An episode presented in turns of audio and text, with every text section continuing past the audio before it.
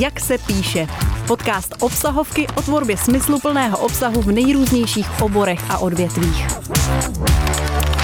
Martin Brablec, jeho hosté a podcast, který musíte poslouchat, když máte co říct, ale nevíte jak. Ahoj, zdravím vás všechny a vítám vás u dalšího dílu našeho podcastu Jak se píše.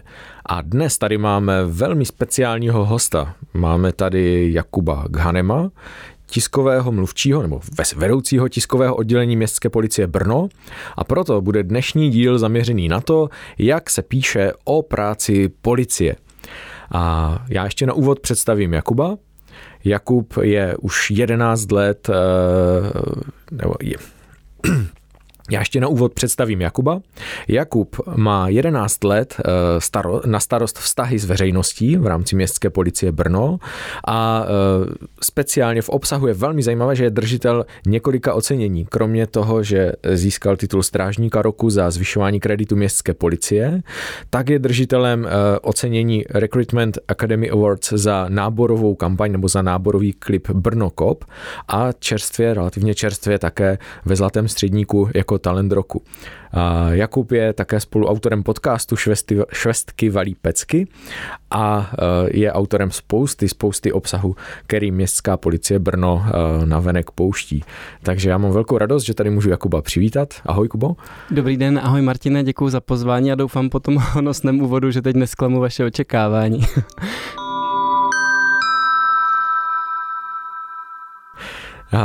Kubo, určitě ne, protože já tě registruju vlastně už docela dlouho a ten první kontakt, kde eh, jsem přišel do styku s tvojí prací, tak byl podcast Mikrovlnky. Eh, tam jsou tvoje nebo eh, zprávy, které vydává eh, tiskové oddělení Městské policie Brno, eh, často zmiňované a většinou jsou právě psané nebo vytvářené, řekl bych, nějakou popularizační snahou nebo snahou se přiblížit k lidem, opustit trošku ten úřední jazyk.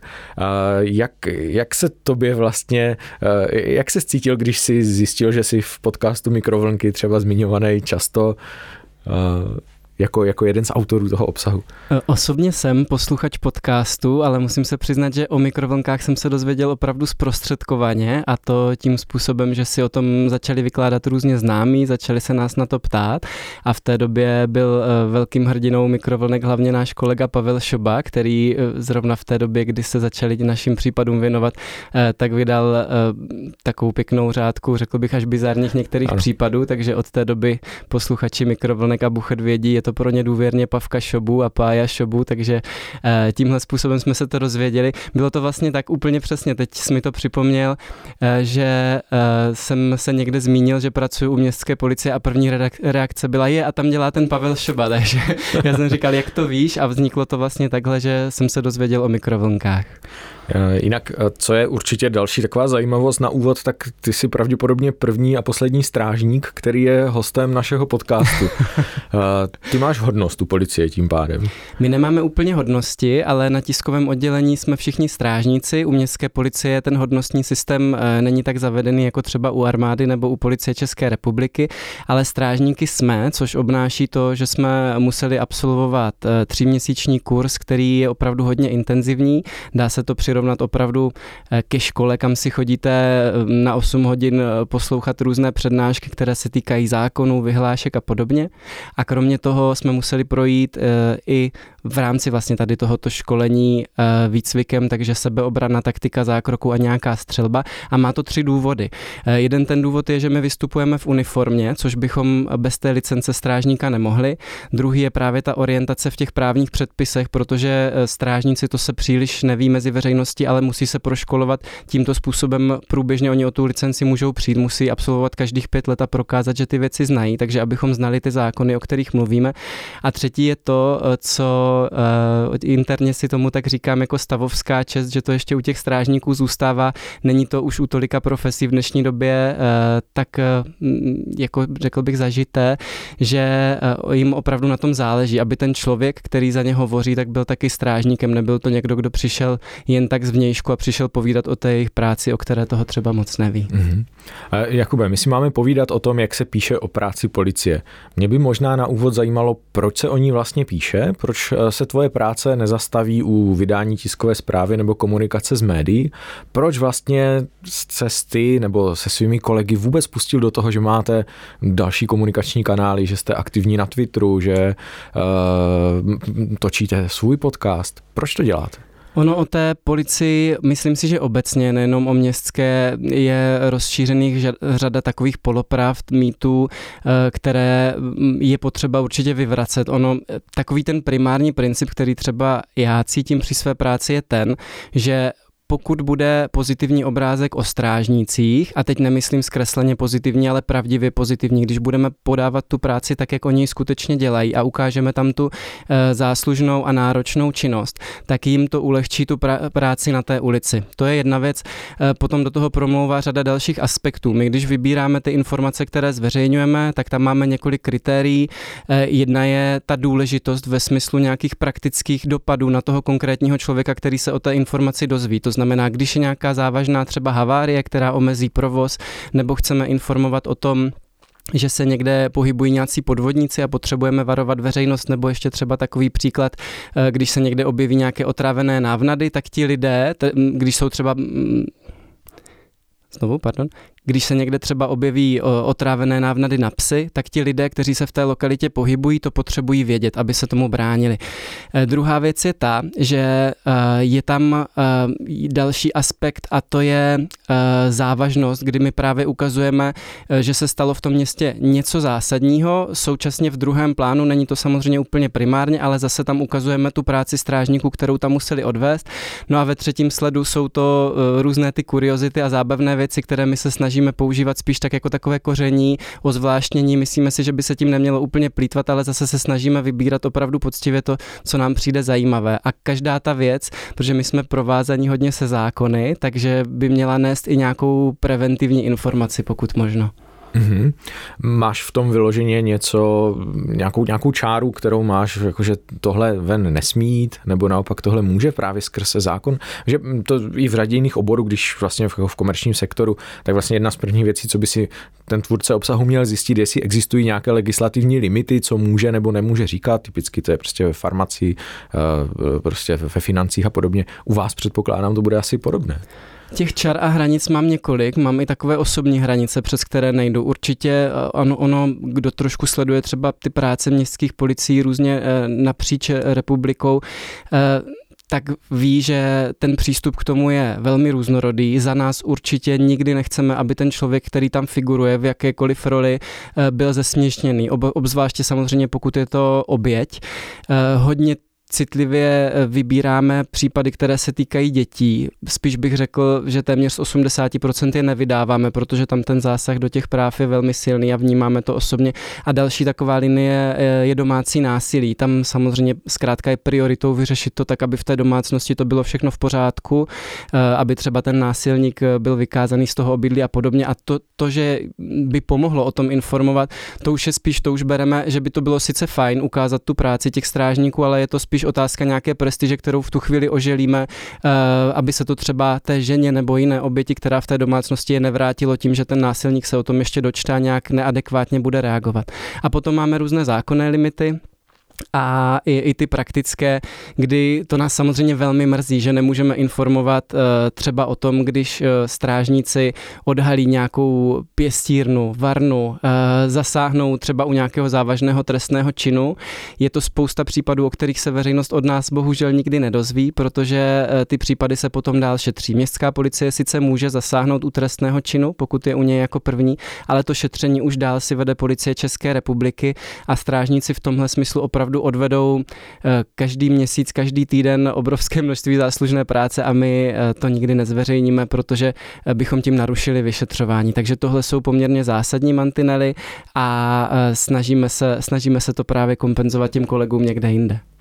A máš i nějak interně nebo v týmu rozděleno, co dáváte kam? Třeba, já nevím, na Twitter nějaký jeden typ obsahu, něco jiného dáváte na Facebook, něco jiného pak eh, zpracováváte do nějakého článku třeba. Eh, když vezmu třeba podcast, mm-hmm. tak ten má pevně dané rubriky. Eh, pokud bychom se bavili o Facebooku, tak tam vybíráme velmi podobně, ale tím, že nechceme, aby se ten Facebook stal vyloženě takovou uh, jenom základnou pro ty, kteří jsou fajnšmekři přes policejní práci. Tady těch lidí je v republice obrovské množství. Oni se o tu policejní práci velmi aktivně zajímají, ale bohužel uh, aspoň já to tak sleduju, když si vezmete třeba uh, magazíny jako Týdeník policie, anebo potom některé facebookové profily městských policií, tak tam je vidět, že oni mají velmi vysokou sledovanost a vydávají třeba každý případ. Oni vydají 8-9 případů denně, ale v tomhle případě já to vnímám tak, uh, že to odrazuje takovou tu širší veřejnost, protože uh, ta široká veřejnost potřebuje nebo chce znát jenom uh, takové ty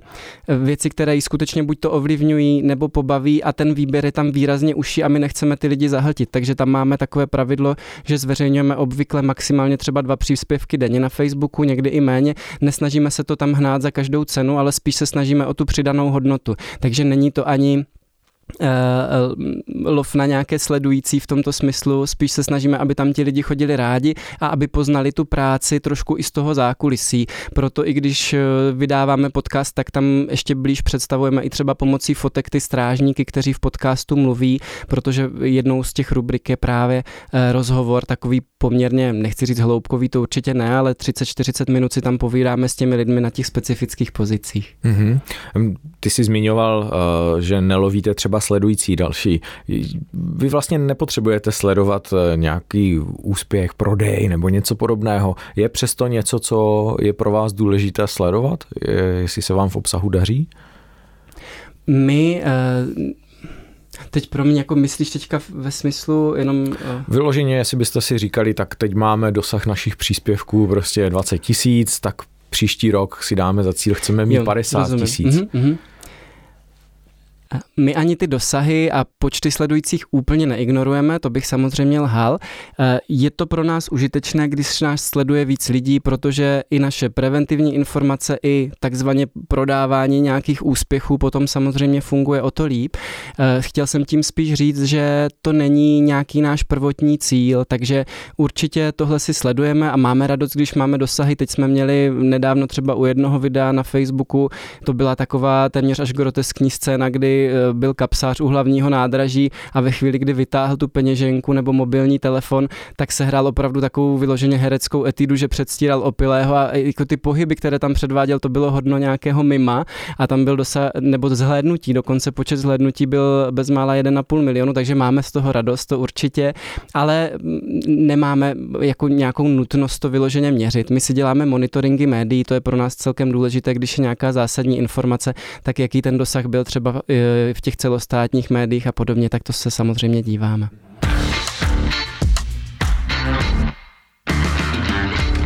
Kubo, dokázal bys představit, jak obsah u vás vlastně vzniká? Protože z toho, co zatím popisuješ, tak mi přijde, že to má blíž ke klasické třeba spravodajské práci nebo práci médií, že to je reaktivní, hodně reagujete na ty události, co se, co se dějí. Ale zajímalo by mě, jestli tam je i nějaká vaše proaktivní linka vlastně toho, co vy chcete eh, komunikovat bez ohledu na to, co se třeba aktuálně děje a jak to vlastně vzniká od toho zadání, které je teda v tomto případě nějakou událostí, která se stane, anebo eh, je, ta, je ten start někde jinde, to já nevím. Kudy to jde až po mm-hmm. ten výstup? Vlastně. Ty události jsou eh, hodně viditelné už proto, že si je vytahují i, i třeba ta lokální média, hodně se proto potom promítnou na Facebooku a taky proto, že se jich produkuje nejvíc. Eh, my obvykle vydáme dva až tři případy denně, někdy když se zadaří, tak třeba pět, šest a eh, tam samozřejmě se to hodně blíží tomu spravodajství, ale potom jsou nějaké další informační zdroje, se kterými my pracujeme. Asi se to bude hodně podobat i třeba některým firmám, ale tak Pochopitelně eh, je to třeba vedení městské policie, tedy máme porady s ředitelem, s prvním náměstkem, který je takzvaně pro ten přímý výkon služby. Potom jsou porady, kde se setkávají všichni vedoucí pracovníci, takže to je pro nás velmi eh, cený zásadní zdroj informací. A potom sami komunikujeme a máme takovou pravidelnou, řekněme, linku na eh, vedoucí našeho útulku, vedoucí prevence a máme dopravní hřiště na Riviéře, nebo staráme se tam o dopravní hřiště na Brněnské riviéře semináře, asi mnozí Brňané znají, tam se toho také děje poměrně hodně. Takže to jsou ty informace, pro které si tak jako chodíme sami, ale ve spolupráci s těmi vedoucími. A potom se hodně věcí děje opravdu v reálném čase, kdy musíme reagovat okamžitě, protože máme nepřetržitý provoz, to je specifikum té práce, kdy komunikujeme s těmi operačními. To jsou ti, kteří řídí hlídky na ulici a současně třeba přijímají eh, telefonáty z linky 156 a v tu chvíli se dá říct, že jsme víceméně odkázaní na jeden zdroj, pokud nevíme třeba, která hlídka je přímo na tom místě takže eh, to je taková situace, kdy se dostáváme lehce pod tlak, protože víme, eh, že ten operační se musí postarat o spoustu věcí. On koordinuje tu hlídku v terénu, zapisuje, eh, zapisuje ty informace do informačního systému, současně třeba komunikuje s dalšími záchrannými složkami. Má minimum času, ale my z něho musíme dostat maximum informací s co největší přesností a nám jde velmi o i vzájemnou důvěru s novináři. Takže my víme, že my když vydáme nějakou chybnou informaci, pokud by se to stalo, tak je to na, naše chyba, ale ten čtenář to připisuje tomu redaktorovi. Takže tohle bereme, že je eh, velmi eh, na bázi takové silné vzájemné důvěry a snažíme se, aby ty informace opravdu byly bezchybné pokud to jde, tak to ještě ověřujeme na dalších místech. Takže chápu to správně, že ty musíš být připraven tvořit obsah eh, i ve čtyři ráno, prostě, když je, to je tak, potřeba řešit. Mm, kdy, když jsme se bavili mm. třeba konkrétně o tom, že vznikne nějakým lidem nějaké dopravní omezení, tak mi třeba naskočila situace, kdy na Hlinkách byla opravdu zásadní havárie vody, která tam zatopila půlku té mimoúrovňové křižovatky a nebylo možné výjíždět do tunelu na Prahu, nebylo možné projíždět směrem na Bauerovu ulici a stalo se to někdy po čtvrté hodině ráno a v tu chvíli, teda byť mě to mrzí, protože protože to jsou eh, taky všechno dlouholetí kolegové, tak musím zbudit třeba někoho z ČTK, zatelefonovat mu, eh, aby se to dostalo k těm médiím, eh, kde je to potřeba, aby se to dozvěděli posluchači rády a podobně. A těm vysílacím médiím, to znamená rozhlasákům a podobně, posílám v tu chvíli SMSky a dávám informaci na Twitter. Takže tak nějak už mám za tu dobu, co tu práci dělám, představu, koho je relevantní s tím mm-hmm. obtěžovat a samozřejmě člověk vždycky jako má s tím trošku výčitky, ale bohužel je to nezbytné a v tu chvíli my to dáváme. Ve chvíli eh, nejdřív je nějaká základní informace, kterou když mám ověřenou, tak ji dám eh, na ten Twitter a pošlu ji tam, kde je potřeba a pak už má člověk trošku času to rozvíjet dál, takže potom už se to dá dát v nějaké přesnější podobě eh, na Facebook, dát to novinářům v nějaké ucelenější zprávě, dva, tři odstavce poslat e-mailem a my ten adresář máme poměrně rozsáhlý, takže víme, že když to pošleme, tak opravdu v tu chvíli chvíli to mají všechna ta mm, média, která můžou tu veřejnost zasáhnout. Mm-hmm. Mně se líbí, že ty vlastně, nebo i tví kolegové se snažíte uh, vydávat obsah, který není suchý, není úřednický, snažíte se ho popisovat nějakým živým jazykem. Proč? Proč to děláte? Myslím si, že to je opravdu základ té práce. Je, je to ten důvod, proč my tam jsme, protože pokud bychom to nepoličťovali, pokud bychom se nesnažili přiblížit tu práci strážníků veřejnosti eh, tady tou eh, lehčí formou, přirozenější, řekněme mluvenější formou, která je blíž tomu přirozenému jazyku, tak by tam mohl být eh, nějaký automatizovaný robot, který by jenom překlápil ty úřední záznamy, protože ta ten jazyk policejní je samozřejmě velmi úřední a není to proto, že by ti lidi, kteří tam pracují u té městské policie, přemýšleli úředně, ale je to z toho důvodu, že mm, to má další váhu v nějakém třeba řízení, které na to navazuje a musí se tam eh, používat nějak nějaký jednotný jazyk. Takže když potom ten dokument od nich jde na správní řízení nebo jde policii České republiky pro nějaké vyšetřování nebo se předává celníkům, tak eh, musí být jednoznačné, co se tam říká a na to jsou zkrátka ty zákonné termíny, takže ti strážníci eh, to tímto způsobem napíšou a naše role je ta, že to poličtíme a zpřístupníme to tím co nejširší veřejnosti, co, co nejvíc to vlastně jde. Mm-hmm. A vybavíš si nějaký případ nebo situaci, kdy jste to přestředili, nebo kdy si to úplně netrefilo třeba, nebo ta reakce na to byla ve výsledku nějaká negativní? Jestli myslíš obecně na nějaké naše výstupy, eh, stalo se to, je to možná, teď nevím, jestli řeknu správně, ale bude to dva roky zpátky, a, a, ale to bylo takové trošku řízení osudu, nebylo to vlastně asi ani volbou jazyka, ani tím, jak jsme tu informaci podali, ale my jsme vydali eh, CDčko, které se jmenovalo Křídla úsměvu, bylo to jako charitativní CD, byla tam, tak jsme se to snažili pojmout opravdu jako hodně brněnsky, hodně právě přátelsky, takže tam byla autorská ilustrace, přímo strážníci a naši další zaměstnanci eh, naspívali vánoční koledy a ten výtěžek z toho putoval na charitu, měli jsme z toho velkou radost, vybralo se asi 70 tisíc korun.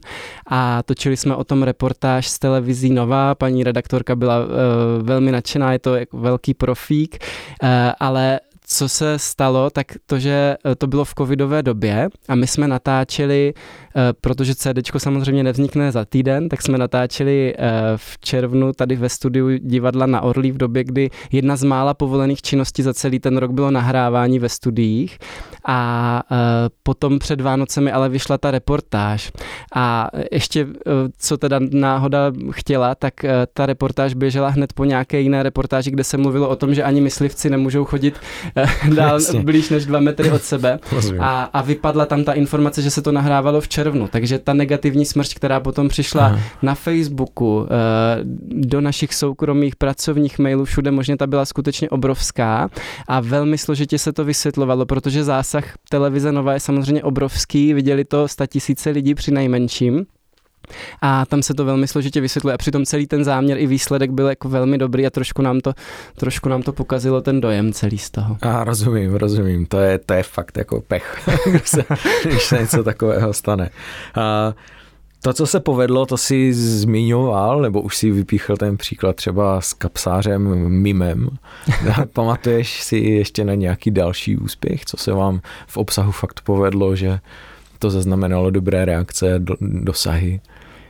Ony velmi pěkné reakce byly i třeba na ten náborový spot eh, Brnokop, což ta iniciativa vlastně vznikla taky u nás na tiskovém oddělení a to si tady trochu naťukl. My obecně máme, byť se to nezdá, protože mm, třeba na sociálních sítích sledujete hodně reakcí a hodně velký dosah u příspěvků, které jsou kuriózní, tak ale to, co my třeba cítíme potom, když nám chodí vyloženě nějaká písemná poděkování mm. a reakce lidí, mm. se kterými my se bavíme, eh, tak jsou to trochu odlišné případy a jsou to ti lidé, kteří si právě už s tou reakcí i dají nějakou tu práci a vidíte, že jim na tom záleží. A je to u těch situací, kdy třeba strážníci zasahují vyloženě u nějakých závažných situací, třeba dopadnou nějakého nebezpečného pachatele, eh, případně vlastně zasáhnou někde, eh, byť už je to na, vlastně nad rámec jejich povinností, ale dělají to zcela běžně, vyvedou nějaké lidi z hořícího domu a podobně, tak to jsou ty situace, které zvyšují nejvíc prestiž městské policie a my je v té své komunikaci taky hodně akcentujeme. Zase pokud nám to ty mantinely, o kterých jsme se bavili, dovolí.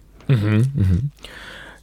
Mě by zajímalo, jak bylo složité si to prosadit. Měl, měl jsi podporu eh, vlastně od vedení, že ano, budeme dělat podcast, budeme, budeme tady aktivní, prostě natočíme koledy a já nevím co všechno. Protože si umím představit, že jste museli narážet na hrozně moc bariér, které jako vlastně takovou tu přirozenou tendenci, hmm. jako ne, nebudem jako moc jako vylízat ven, budeme raději si tady jako dělat tu svoji práci, že jste s tím museli nějak bojovat. Ono se to vyvíjelo a e, osobně už e, zažívám teď e, třetího ředitele městské policie, takže samozřejmě ty pohledy se různí.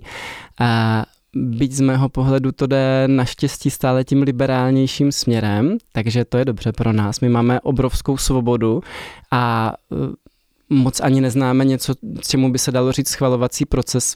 Sám mám teda ten názor, že eh, člověk, který má možnost si vybrat nějakého odborníka, se kterým konzultuje ty věci, ať už je to právník, ekonom nebo tiskový mluvčí, tak pokud si ho sám vybral, tak si myslím, že by mu měl dát tu důvěru a naslouchat tomu jeho názoru a to je možná i jedna z věcí, která mě u městské policie drží, eh, že eh, opravdu tohle cítím a nepotřebujeme si ani, my spíš konzultujeme, když sami chceme, tak, tak zjišťujeme, jestli ten náš náhled na to je správný, jestli, to, jestli se to chystáme prezentovat správně. A my jsme tady s těmi aktivitami proráželi eh, Možná se to tak trošku prolíná s nějakým rokem, kdy eh, začínala iniciativa Ukliďme Česko. My jsme patřili k úplně prvním účastníkům vůbec jako za ty firmy a společnosti a nějaké instituce. A tam nebyl ani tak problém uvedení, ale uh, trošku jsem cítil, že pro některé strážníky a rozhodně ne pro všechny, byť by to možná byla i menšina, tak, tak to bylo trošku problematické se vcítit do nějaké nové role a ještě k tomu úklid ulic. A teď to nemyslím vůbec špatně, ani z jejich pohledu to vlastně nebylo špatně, ale dost často třeba strážníci dostávají různá pejorativní uh, označení i třeba ve vztahu k tomu, že řeší pejskaře a podobně. Takže vůbec tady ten vztah uh, k tomu úklidu ulic měli z toho trochu obavy, jak to vůbec ta veřejnost přijme.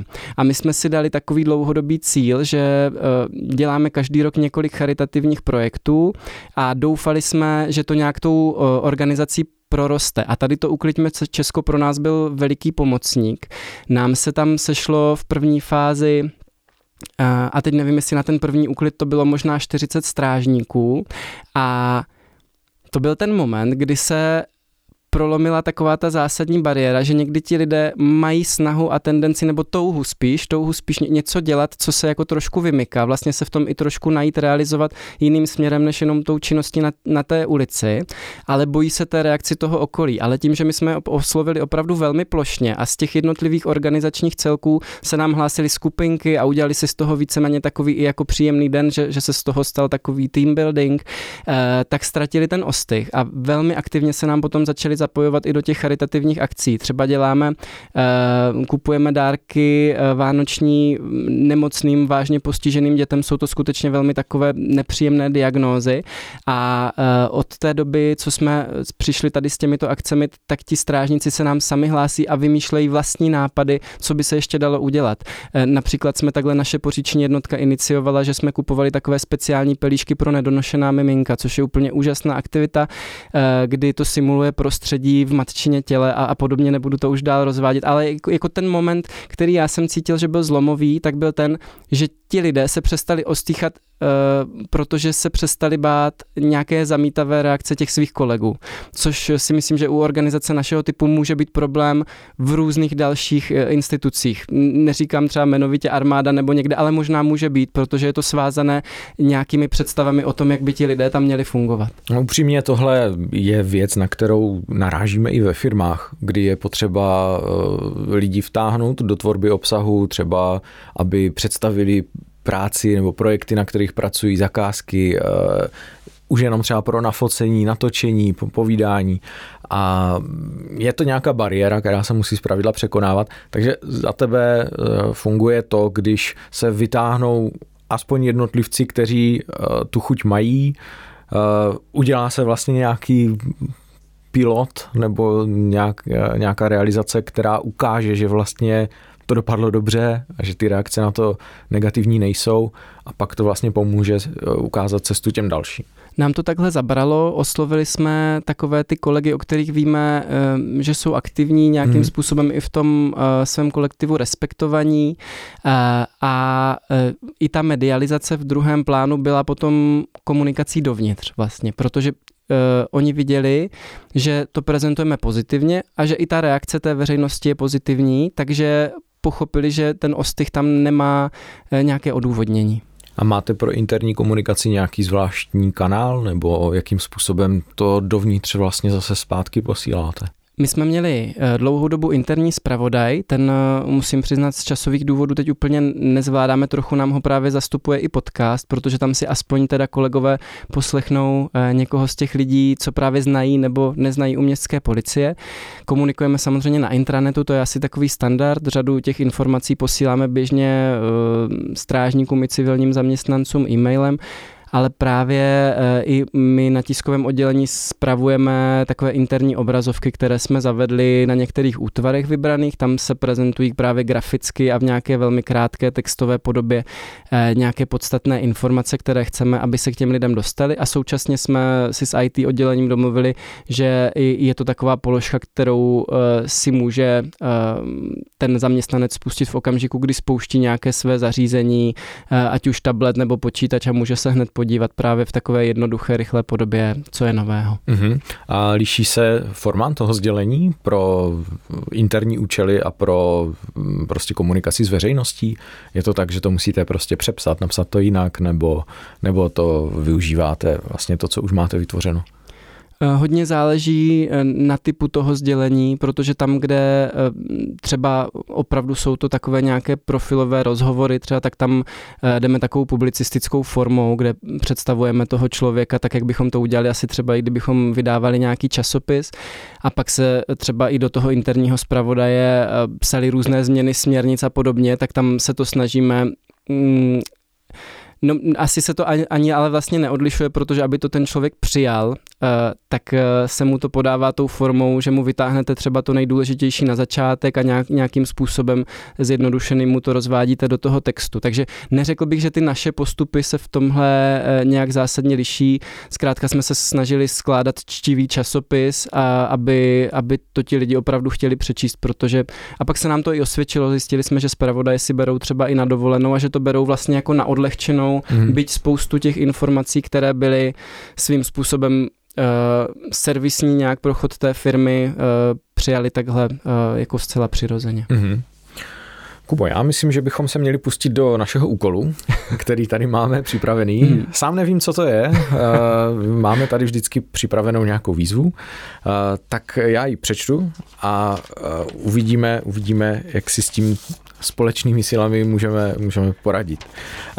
Takže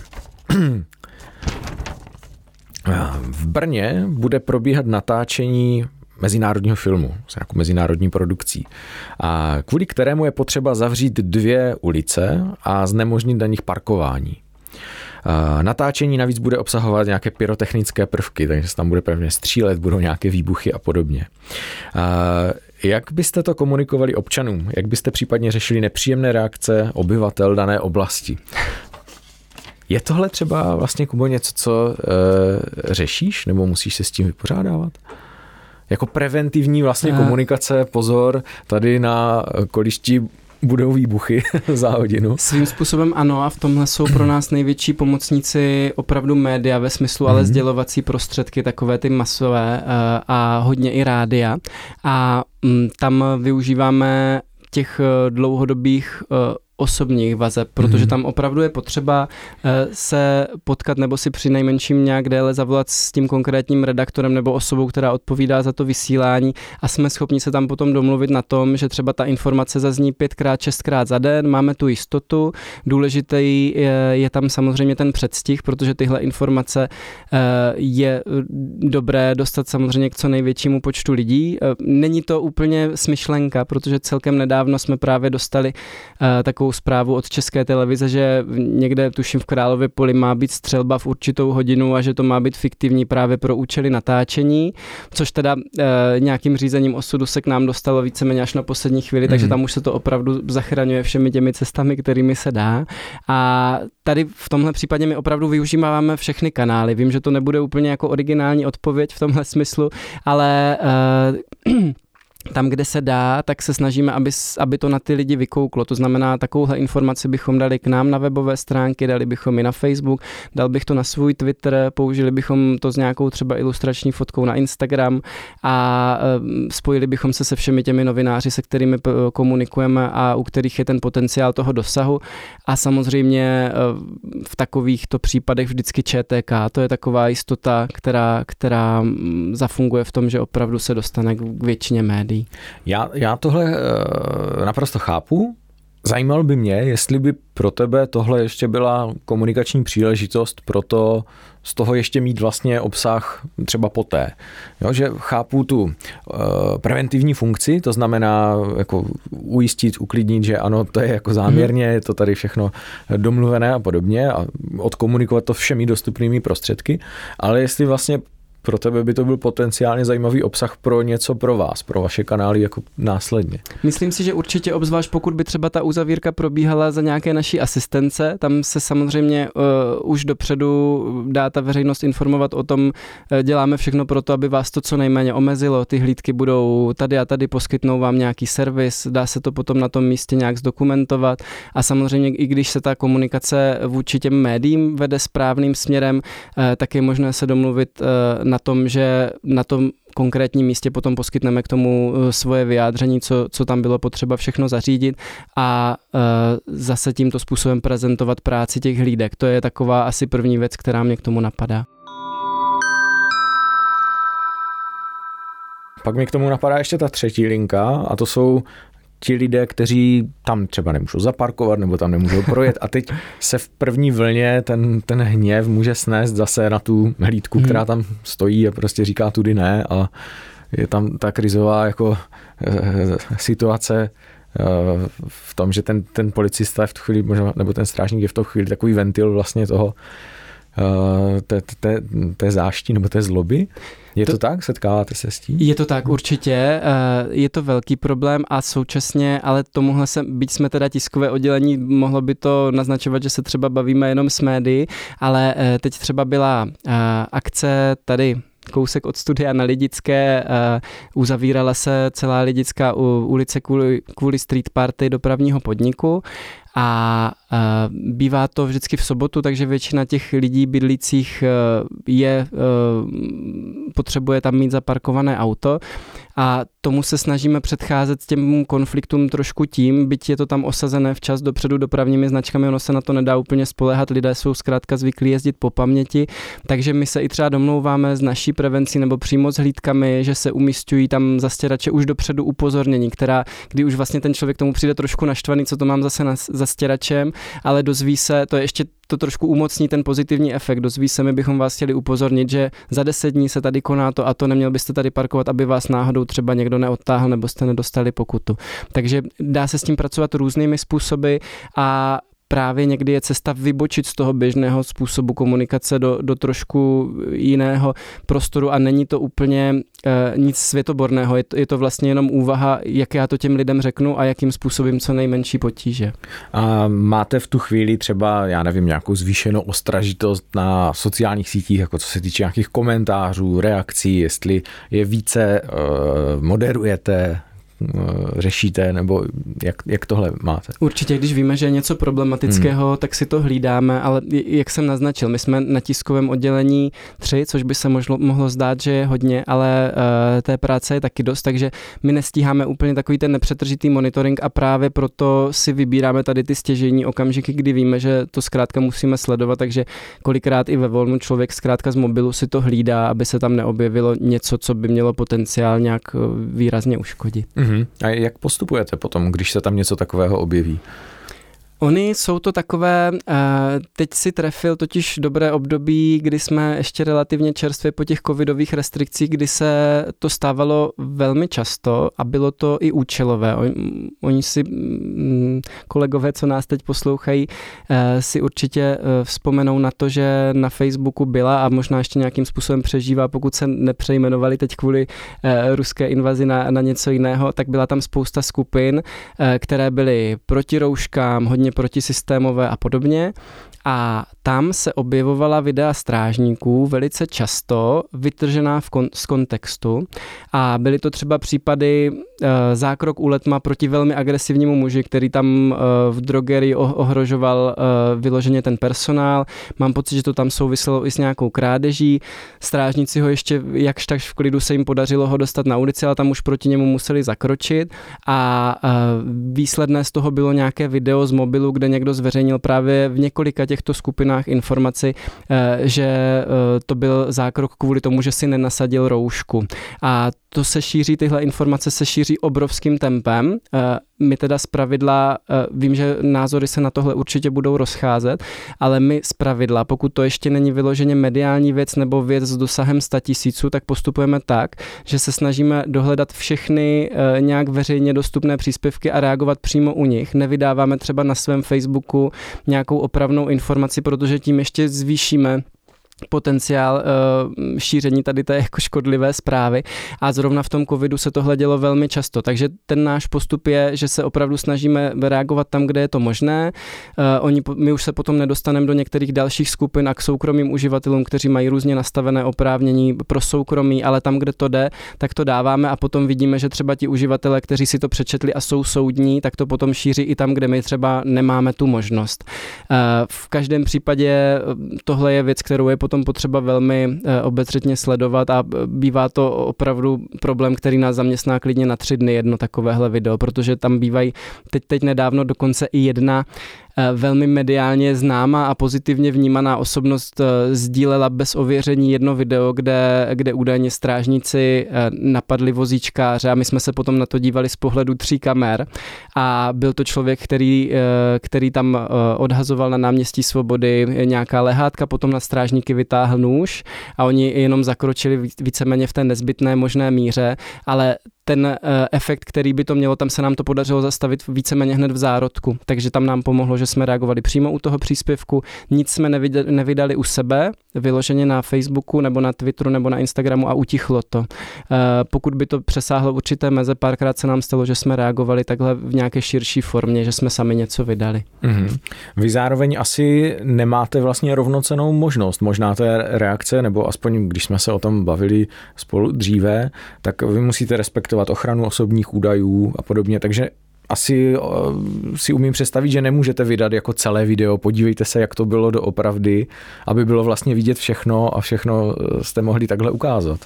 Je to přesně tak, jak říkáš. E, my kolikrát máme argumenty, které hmm. nemůžeme použít, což je trošku frustrující. Jasně. Ale třeba u tohohle konkrétního případu si to umím představit velmi dobře, protože my si na tiskovém oddělení uh, sami ta videa stříháme a sami si je rastrujeme a uh, tohle bylo krásně zaznamenané, eh, měli jsme to právě, my jsme si to video takzvaně předstřihli a říkali jsme si, pokud by z toho mělo vzniknout něco většího, tak to použijeme, abychom ukázali, jak se to opravdu seběhlo.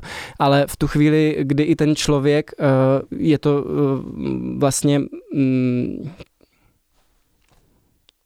ale neměli jsme eh, ani důvod eh, tady mm, tento případ nějak vydávat i ve vztahu k tomu, že tady toho člověka velmi dobře známe, ti strážníci se s ním potýkají eh, poměrně často a víme, že by to nepřineslo úplně pozitivní efekt ani potom pro ta jednání na ulici. Ale měli jsme to připravené, měli jsme to postříhané, hmm. rozrastrované a dalo se to použít. Tam tomu vlastně tím, že by to bylo anonymizované, tak tomu nebránilo nic. Ale někdy to tak je, že u těch informací, které si potom třeba i novináři ověřují, tak jim bohužel nemůžeme nemůžeme říct všechno, byť by nám to velmi pomohlo. Mm-hmm. A to předpokládám, že vám zase zabírá hromadu času, takhle si nachystat třeba to video nebo eh, tu, tu reakci. Přesně tak a je to informace, která se dělá takzvaně do zdi, jak se říká mm-hmm. třeba v televizi, takže to je eh, opravdu eh, v tu chvíli je to práce jenom pro jistotu, pro případ, že by bylo potřeba to použít. A je to pro nás poměrně dost neefektivní, protože z pravidla na to nedojde, ale chceme, chceme být připraveni ty strážníky obhájit. Uh-huh. A vy máte zdroj uh, informací jako sami aktivně k dispozici, že si můžete ty záznamy, jako, já teď, jako to je můj laický hmm. pohled, jako eh, vytáhnout, anebo musíte někoho žádat, aby vám připravil prostě záznam z toho a z toho, uh, nebo jste vlastně v tom uh, svobodní, v tom, že si můžete vlastně pro ty zdroje sahat sami? To si myslím, že je velmi dobrá otázka, protože to se omlouvám to jsem minul u toho úvodního dotazu, když jsme se bavili, z čeho čerpáme, tak my máme přístup do informačního systému, který má několik takových složek. Je tam vidět uh, takový stručný záznam toho, co si napsal ten operační ve chvíli, kdy třeba přijal nějaké oznámení nebo kdy mu hlídka něco nahlásila, ale pak jsou tam i různé přílohy, což jsou ty úřední záznamy. Úřední záznamy z principu obsáhlejší, komplexnější uh, než právě tady tyto stručné poznámky. Uh, je tam i ten samotný záznam ze 156, takže si můžeme přesně přesně pustit, co ten volající nahlásil. A jsou tam fotografie, které pořídila ta hlídka, eventuálně videa. Eh, a to si můžeme eh, sami na základě svého uvážení vyexportovat a použít. Trošku limity jsou eh, u videí z kamerového systému, protože ty už podléhají výrazně přísnějším parametrům, takže to jsou pouze dva lidé u městské policie, kteří mají oprávnění ta videa stahovat, ale těm třeba já jako vedoucí pracovník můžu poslat i e-mail se žádostí a v tu chvíli oni mi to to video vyexportují na mou odpovědnost. Takže mý kolegové na tiskovém to posílají přeze mě, ale nejsme v tom zas tak omezení, že bychom se k tomu nedostali a my si vyhodnotíme, jestli uh, je adekvátní to video použít. Mm-hmm.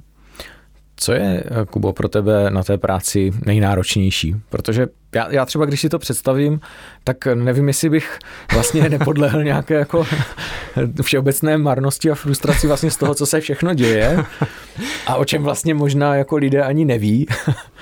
Eh, je, je, už to děláš dlouho, tu práci, jako 11 let?